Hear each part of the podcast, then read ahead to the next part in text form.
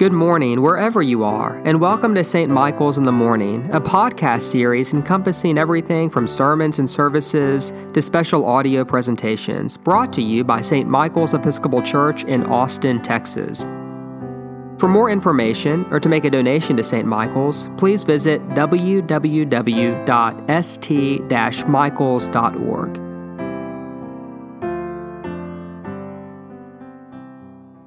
Good morning, good afternoon, everybody. Um, welcome to episode 57 of Calm Words for Anxious Hearts. Uh, for those of you who don't typically listen to this podcast, this is a podcast we started back in March when the pandemic hit in order to keep all of us sane and hopeful and theologically grounded during what felt like a really strange time. And as I often like to say, whenever we started this, we imagined a max of 10 episodes. And yet here we are, number 57. And because this is our Lenten series, we have a series of really special guests. And today um, we get to hear from, and I get to talk to the very Reverend Cynthia Kittredge, um, the Dean and President of the Episcopal Seminary of the Southwest, right here in Austin. And so we're going to hear from Cynthia in just a moment. But um, a, a, word or two about Cynthia. Cynthia is a gifted priest. Um, she's an author, a scholar, a poet, and she has been at the Seminary of the Southwest since 1999. But prior to that, she taught at both Harvard University and the College of the Holy Cross. And she also serves as an assisting priest at the Episcopal Church of the Good Shepherd. And even though that's kind of the formal bio, um, just one personal word that I would say about Cynthia is that for those who know her well, or even just those who have spent some time in her presence, she has a depth of humility, love, care, and wisdom that, aside from just a really sharp intellect, she just has a wonderful spirit and presence. And I have a memory of when I was newly ordained to the priesthood. I was probably only a year out of seminary, and there was a a, conference called Gathering of Leaders, which was a really small cohort of clergy um, invited to brainstorm and share ideas. And there were bishops there and cardinal rectors there and seminary faculty there. And somehow I managed to squeak in and I got an invite to this thing.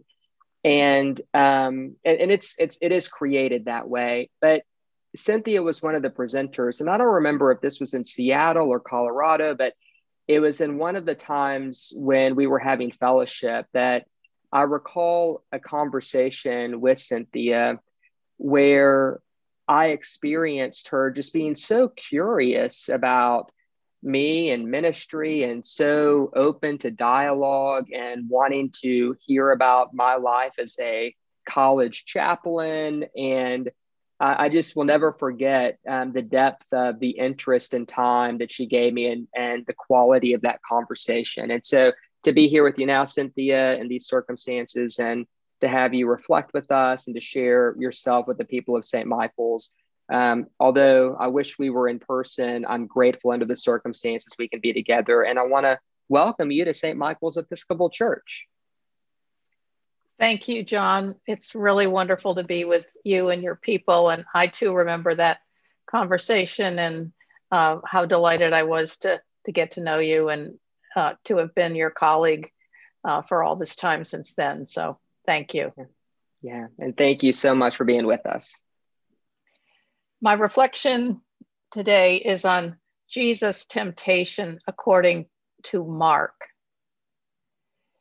Each gospel writer as you all know, interprets traditional episodes about Jesus in a distinctive way. Usually, we imagine an amalgam of all these stories merged together, but the particular, even the strange details of each of the evangelist's story yield treasure for contemplation. My reflection today zeroes in on the temptation in the earliest gospel, the Gospel of Mark. It is short, spare, and conveys just the essential facts.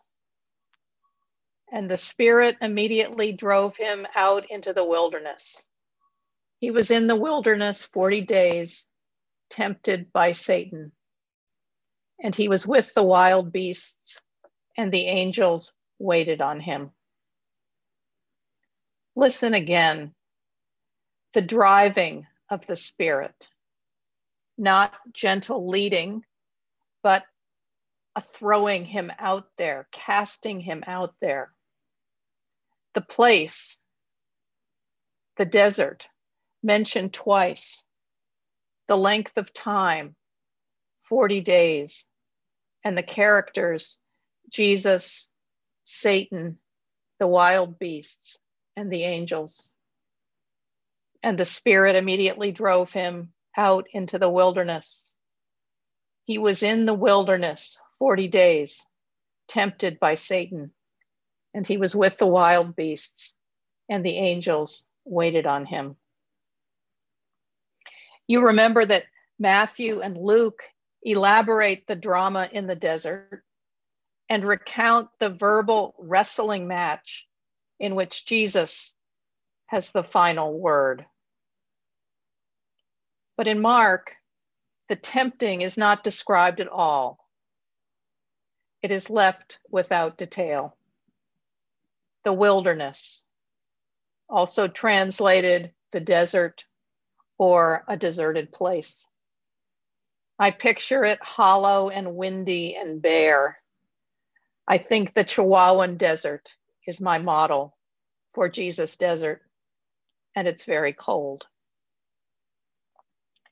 Perhaps it was all the time a silent tempting, a tempting without words, like a pantomime or a physical struggle.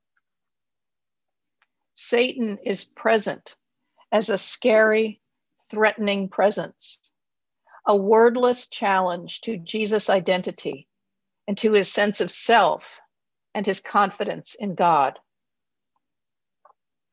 Imagine the invisible, but real and intense pressure.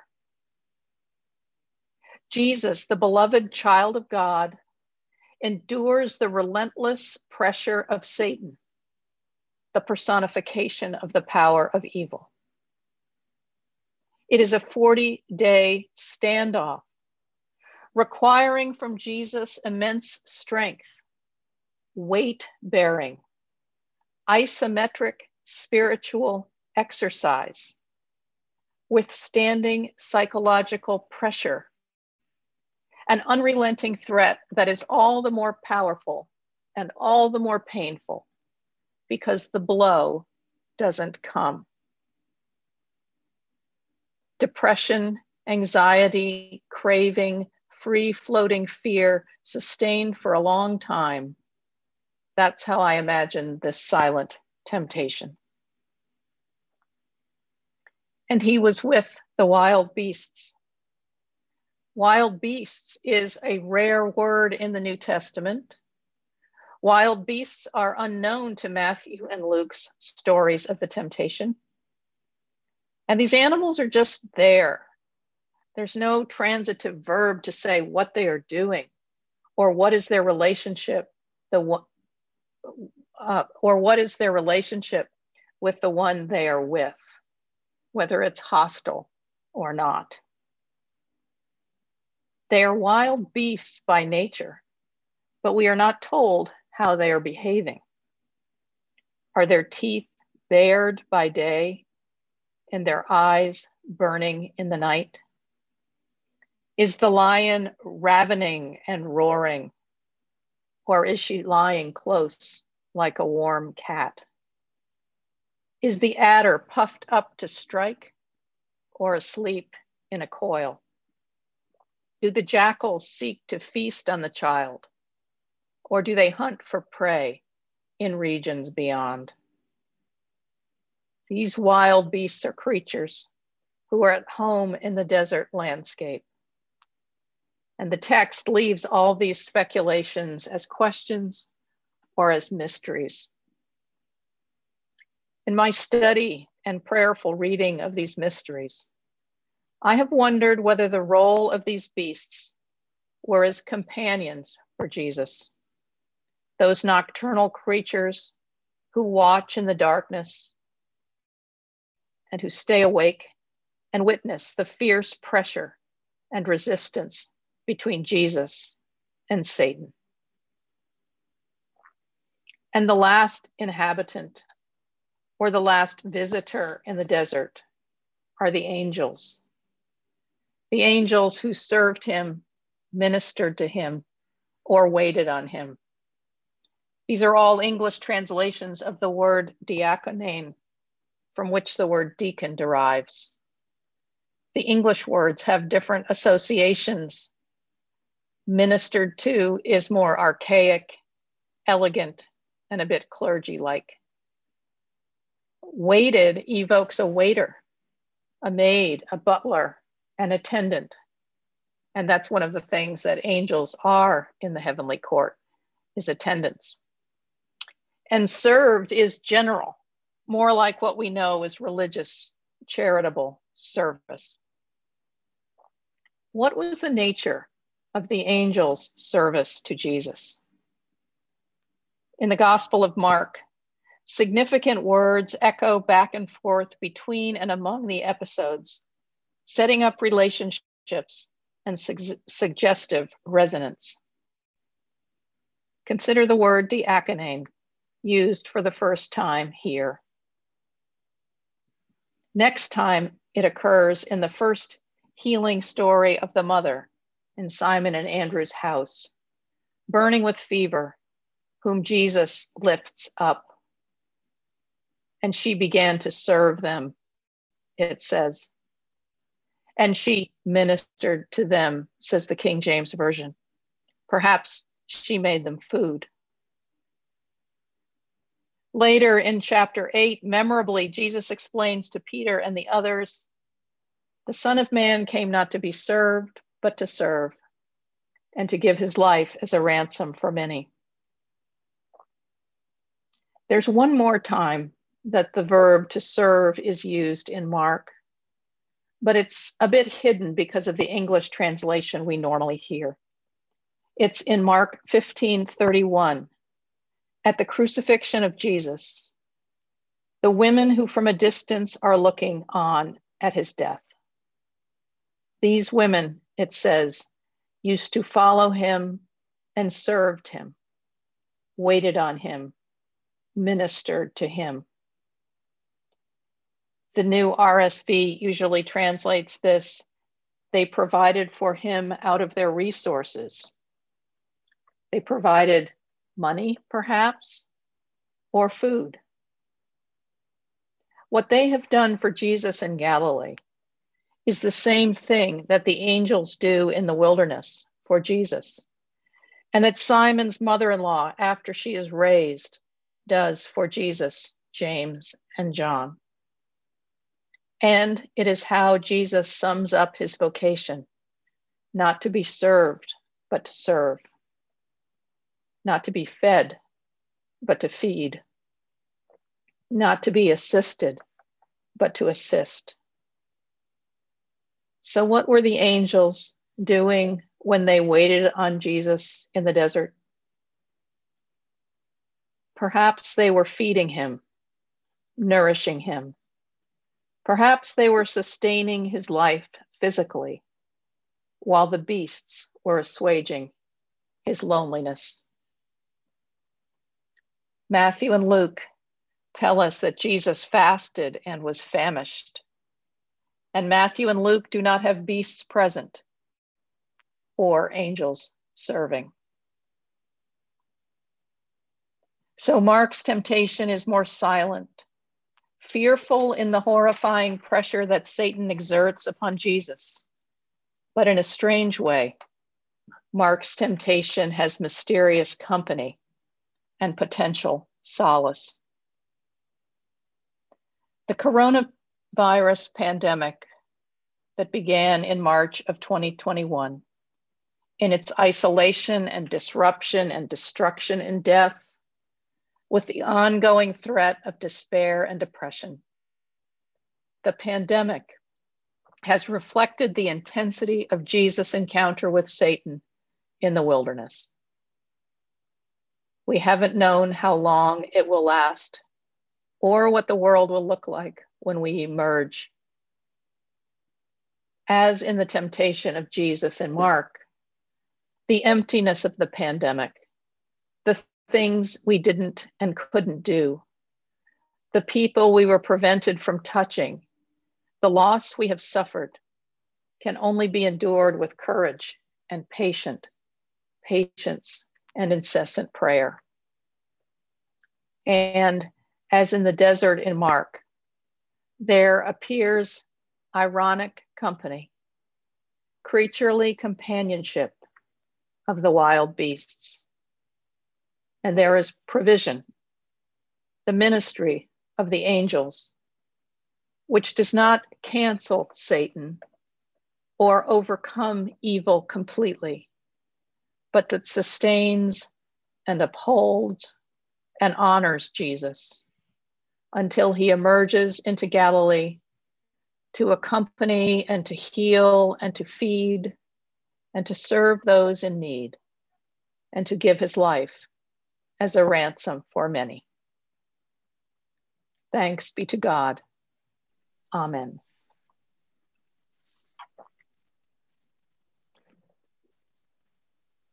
Wow. Cynthia, thank you. That was the depth. I mean, just the absolute depth of that reflection and the way that you entered into Mark's account of Jesus' time in the wilderness and made that both uniquely Jesus' story in Mark, but also our story right now and Jesus' story with us right now was um, really amazing. That was beautiful. Thank you. Um, I uh, am so eager to talk to you about this. The first thing I want to say is I need to repent of all the previous things I've said about Mark's version of the temptation of Jesus in the wilderness and the um, undue favor I've given to Matthew and Luke. I mean, golly, Mark seems to be the richest. well, thank you. I'm really happy that you that you uh, want to look at it again. And it, it's I, I, don't want anyone to be shocked by um, thinking about Jesus uh, being fed in the wilderness, but I, I, think I have a pretty good case to make for it, uh, at least in Mark. Well, I, I think you do too, but also one of the things that you did in that was really point out the deep humanity of Jesus and what it means for God to be Emmanuel fully with us. Um, it made me think of the verse, I think, from Hebrews, where it says that Jesus was tempted in every way as we are, yet without sin.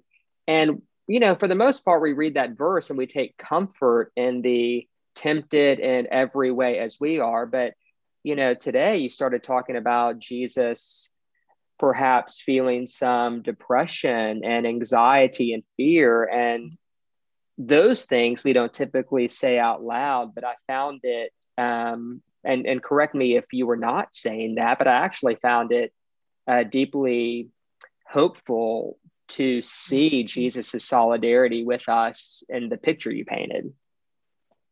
You you heard me. You understood. Thank you so much.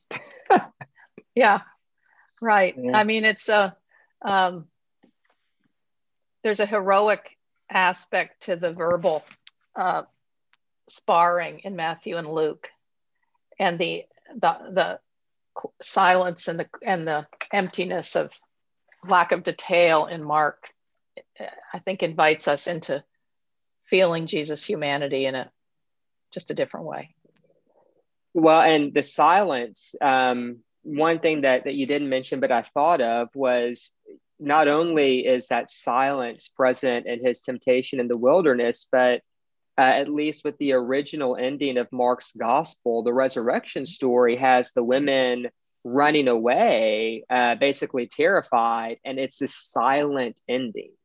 Mm-hmm. And um, it, it actually kind of made me wonder because Mark on the one hand, he, I mean, and this is my my reading of Mark, and I want you to, to tell me if you see it differently. Sometimes Mark just uses lots of words and he's quick and he's this, that, and the other, but he also um, knows the art of remaining silent. And it made me wonder in this moment of the pandemic, where must the church remain silent?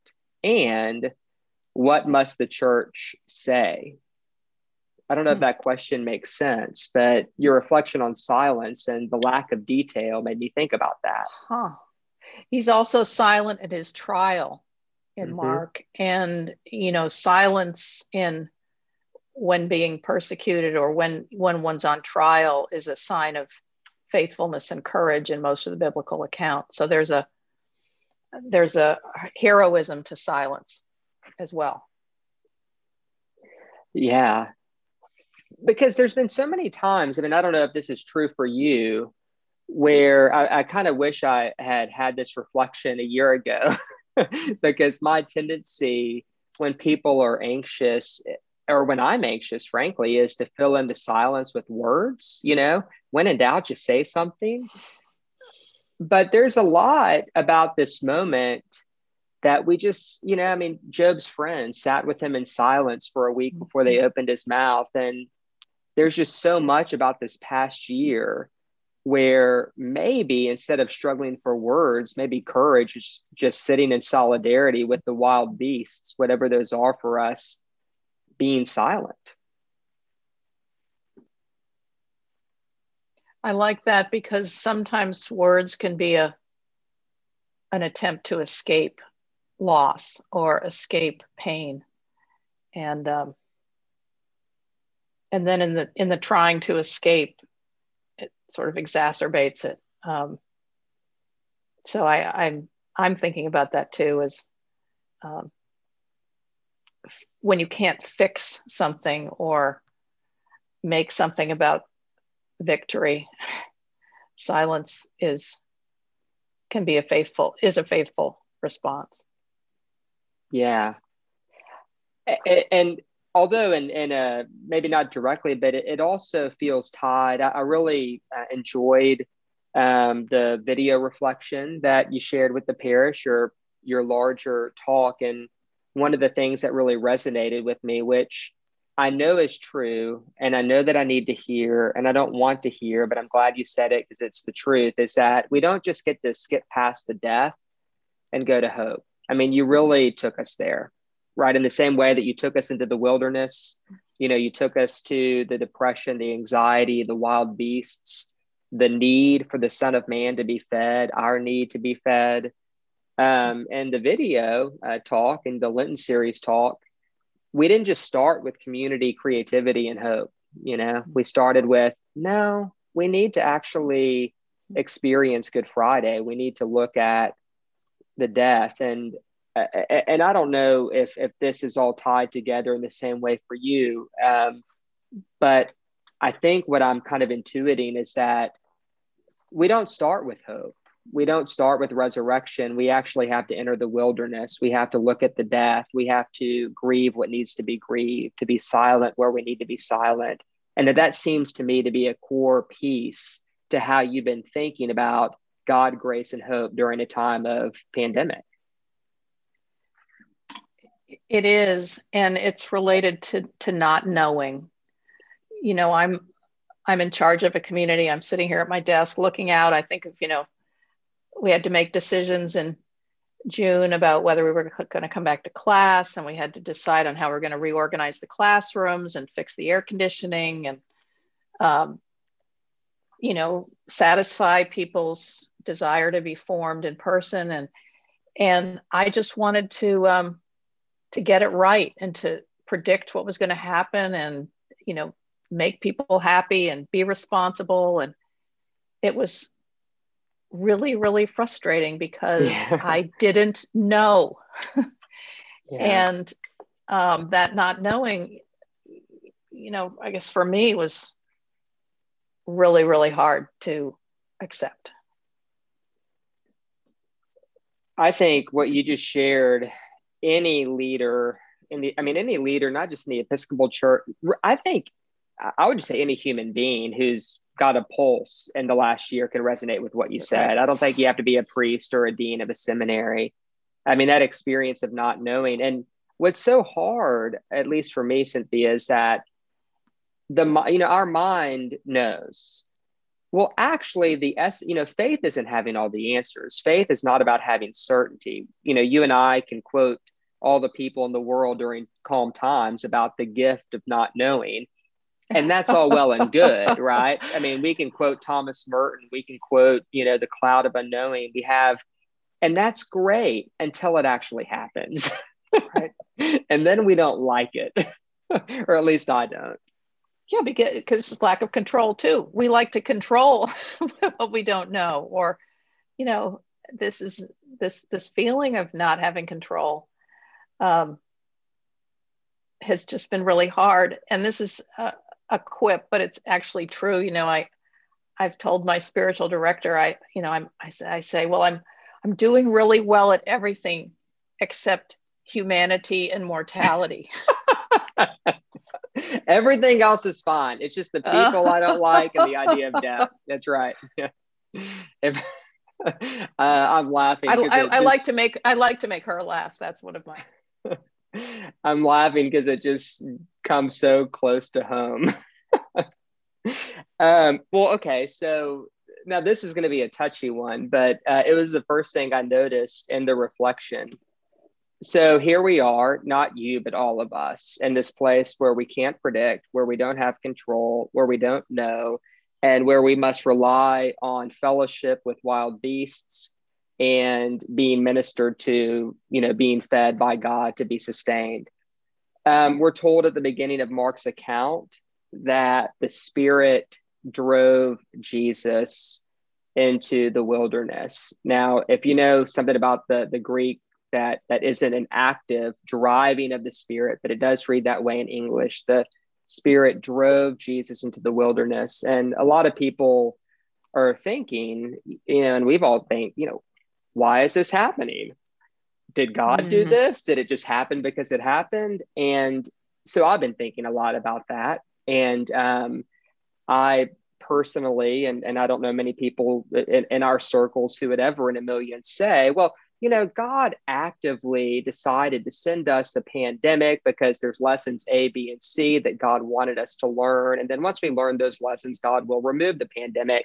And so I don't think that we, you know, I don't associate um, God's agency or God doing things like pandemics in that sort of way. And yet and so and, and so the other side of it is i have felt the spirit driving me into this experience.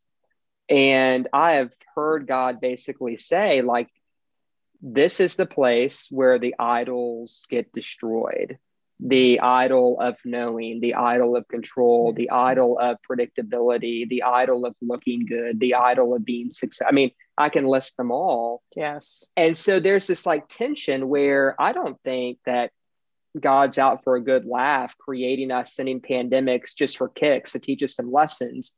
And yet, that verse of the Spirit drove Jesus into the wilderness, and my experience of being driven into the wilderness of this desert. And having that be a holy thing that seems like a paradox. And i'm wondering if that resonates with you at all. I love thinking about uh, driving that way and being driven into the wilderness. Um, you know that that was when you take you know deuteronomistic theology to an extreme. That's what it is. God destroyed israel and sent them into exile to punish them for their sins. So and i don't um, i think there's a lot of dangers in that type of theology yeah. but but what i see is so valuable about it is just what you've said that um, it's from that experience of displacement and um, yeah displacement, disorientation that new life comes. And you know that's the model, of course, for for the crucifixion and resurrection is that that radical undoing. Yeah, um, is is where the life life comes from. Um, yeah. Yeah. Are, are, and, and, and, you know, the temptation, when you, when you mentioned the temptation, I, I was going to say, well, oh, well, G- the spirit drove Jesus to the wilderness because he had to have practice. Um, you know, he had to have this intense ordeal that was going to precede his ministry, his vocation. Because really, what happened in the wilderness what is a intensified form of what he was doing in the rest of his ministry. He was resisting the power of evil that was making people sick and making people epileptic and making people possessed, things like that.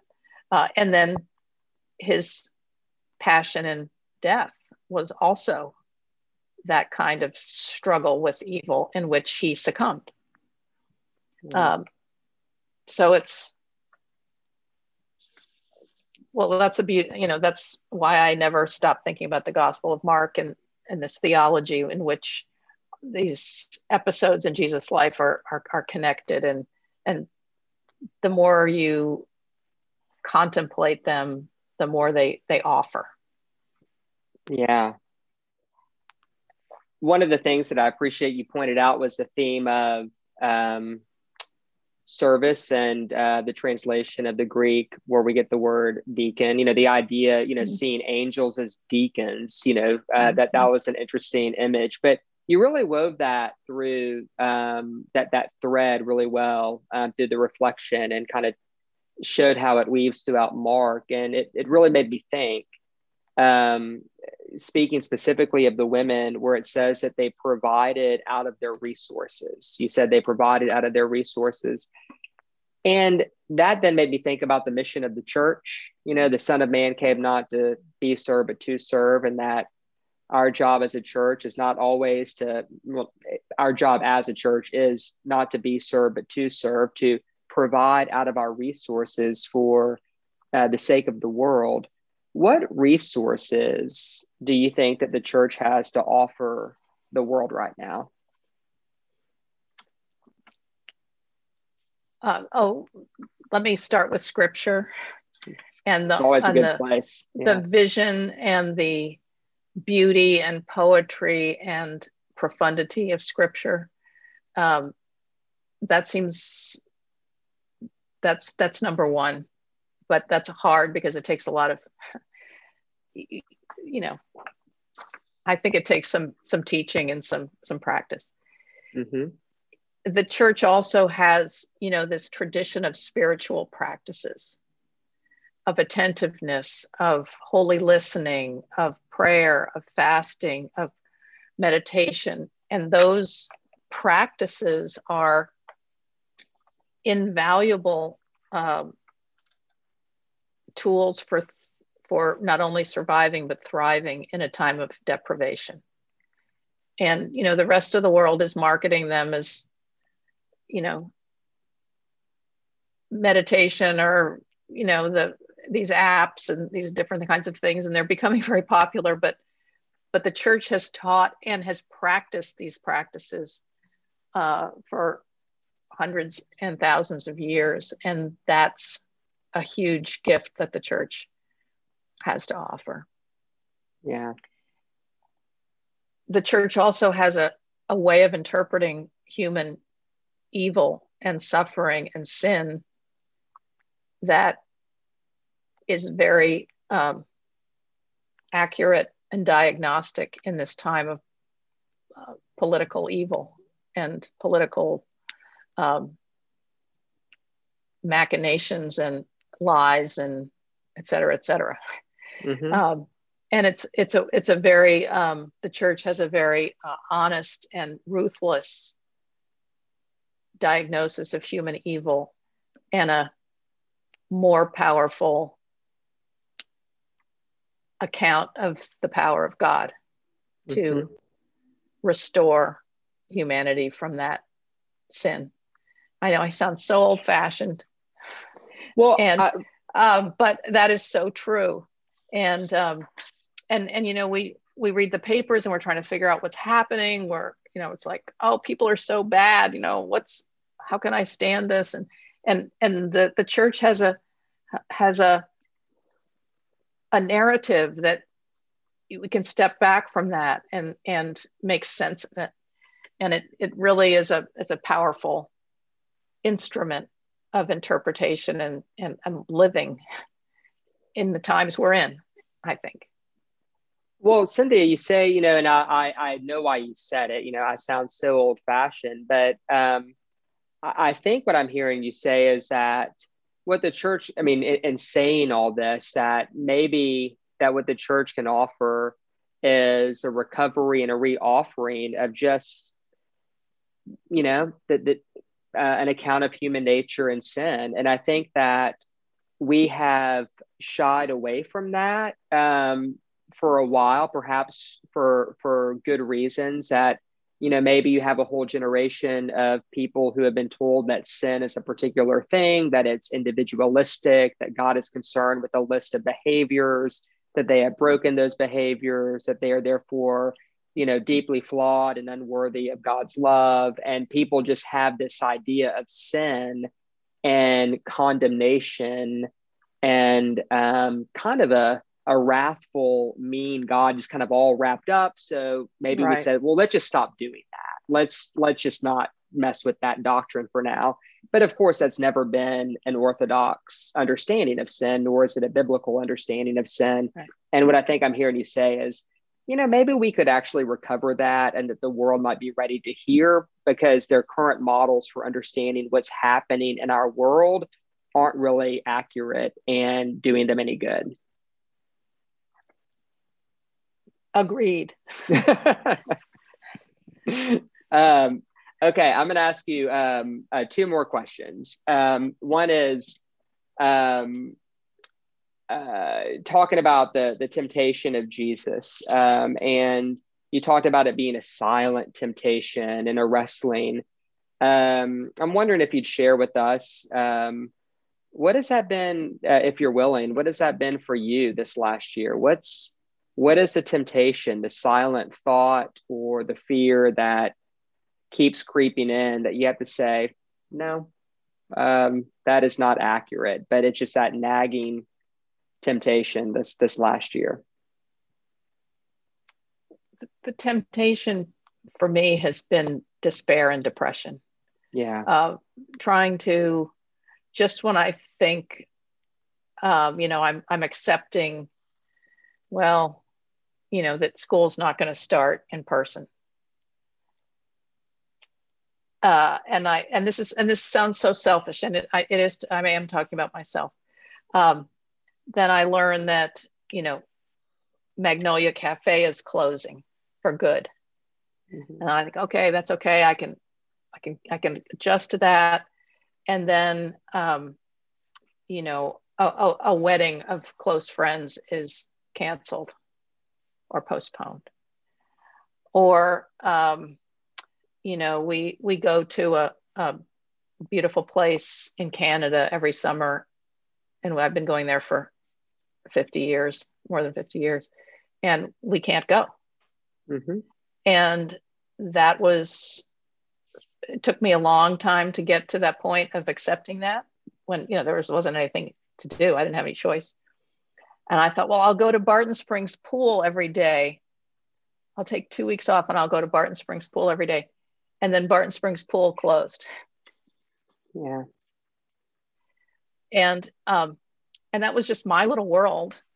But those losses represented a lot of things. They represented the loss of an imaginative creative um, experience that I count on having. It represented the loss of a city that and a way of life that I really love. It represented, you know, family relationships that are really, really valuable to me. Um, you know, what if what if something happens to my mother during this pandemic? Yeah. And that's what I was been very, very worried about it. And my daughters have been worried what if something happens to my mother? Yeah. Wow. And so it's it's a sense of just one thing after another, and this weight um, that could really bring me down and make me not able to function. Yeah. And that's the that's the psychological pressure that I was speaking of in, in very intense terms in terms of the temptation. But I think that's my my version of it is just what does it matter? You know, I can't do anything. Nothing matters. It's all it's all over. it's, yeah. It's a terrible feeling. It is. Oh my gosh. Well, whenever you were saying, you know, I first of all, thank you. Wow, thanks for for sharing that and just for the vulnerability of of modeling. This is my temptation um, because I know that for those who are listening, myself included, that is deeply healing. Not because we want you to be in pain, but because it's our experience too. And you know, I think one of the things that Christianity allows us to do as people who believe that God is one and yet three, um, three persons, um, one God, is hold two things together at once. Uh, one thing that we can hold is saying, like, these are the losses I've suffered, and they're very real, and they hurt, and um, it's been painful, and they make me feel depression and they're just they're real. And then the other thing that we can hold is um, that we know that some people might be um, um, suffering a lot worse and feel gratitude you know at the same time. And and we can hold all that together. And so but whenever you know whenever you were sharing that um, it didn't feel small to me. Um, nothing these days feels small to me when i listen to the pain that people experience whether it's like the worst of the worst of like I'm with people who are going to die or with their family members, uh, or um, just listening to the small losses that have added up, it all feels really, really big. And so um, I appreciate you sharing that because I know those listening will really benefit from that too. I, I, think, you know, because you shared, I think it would be unfair for me to ask you to share and just not to, to share myself. Um, I think for me, you know, for me, I don't think the temptation has been despair. I mean, I, have been tempted. I'm, I'm talking about the greatest temptation. I've been tempted, you know, to despair. I've been tempted to, um, to, to do all kinds of stuff. But I think the greatest temptation for me, and the reason, Cynthia, I found that your reflection both today and the one offered on Sunday was so important to me, was because my main temptation has been to not fully look at this, you know, to say, I'm not going to feel anything. I'm going to march mm-hmm. on. I'm going to make a to do list. We're going to be back by August. We're going to be back by November. Okay, we're going to be back by April, and just just to kind of stay on like I'm a leader mode. But of course, um, that doesn't work. And so, um, thanks to people like yourself who remind me that the spirit drives us into the wilderness and that death uh, always precedes resurrection uh, I, for the most part not succumb to that temptation but it's always been there for me just to mm. to not look at this and to distract myself thank you john yeah for saying that for sharing that is there anything cynthia while you have the people of st michael's listening that you would like to tell them that you haven't gotten to say before um, before we end our time together? Yeah, I want to say just one more thing that the church has to offer, which is being exemplified right here in this podcast, and mm. is is the community of the body of Christ. Yeah, which really is our companionship and our company, and holds us in life when we're fragile and failing, and the you know the community at the seminary and the community of the clergy and parishes in austin and the the church as a whole you know is has been a is a huge gift and a huge source of blessing. And um, something that's just as tangible and real in the pandemic as as it's been you know ever before so so that that sense of community is something I want to just thank you for, John, and um, and say to the people of St. Michael's. Thank you. That was that was so wonderful. Okay, uh, now I was a little dishonest. I said that we were done, but there's five questions I ask every person at the end of this that are really light, and um, and so just a a word answer is fine or one sentence. Okay. Sure. All right. Number one, Cynthia, what are you grateful for at the moment? The sunshine after mm. the storm. Amen. Okay. Number two, what are you less sure of given your experience of the pandemic than you were um, before this pandemic began? Began.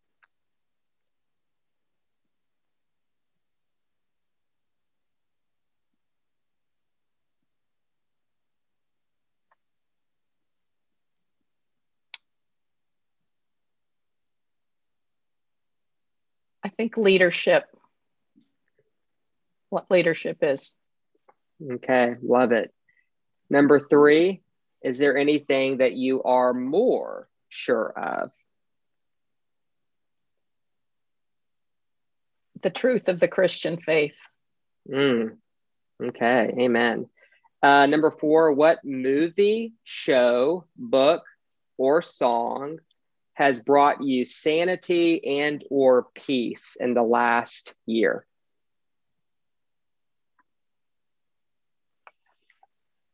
a beautiful book called How to Do Nothing. And I've got a whole wonderful, lots of meditations about that book, but check it out, How to Do Nothing. It's a sec, it's a, it's a book by a secular writer about um, resisting the attention economy. And uh, it, there's a lot of parallels with Christian spirituality. Okay, I'm gonna add it to the queue. Definitely gonna check that one out. Okay, final question, Cynthia. All right, when you meet God face to face, what do you hope to hear God say to you?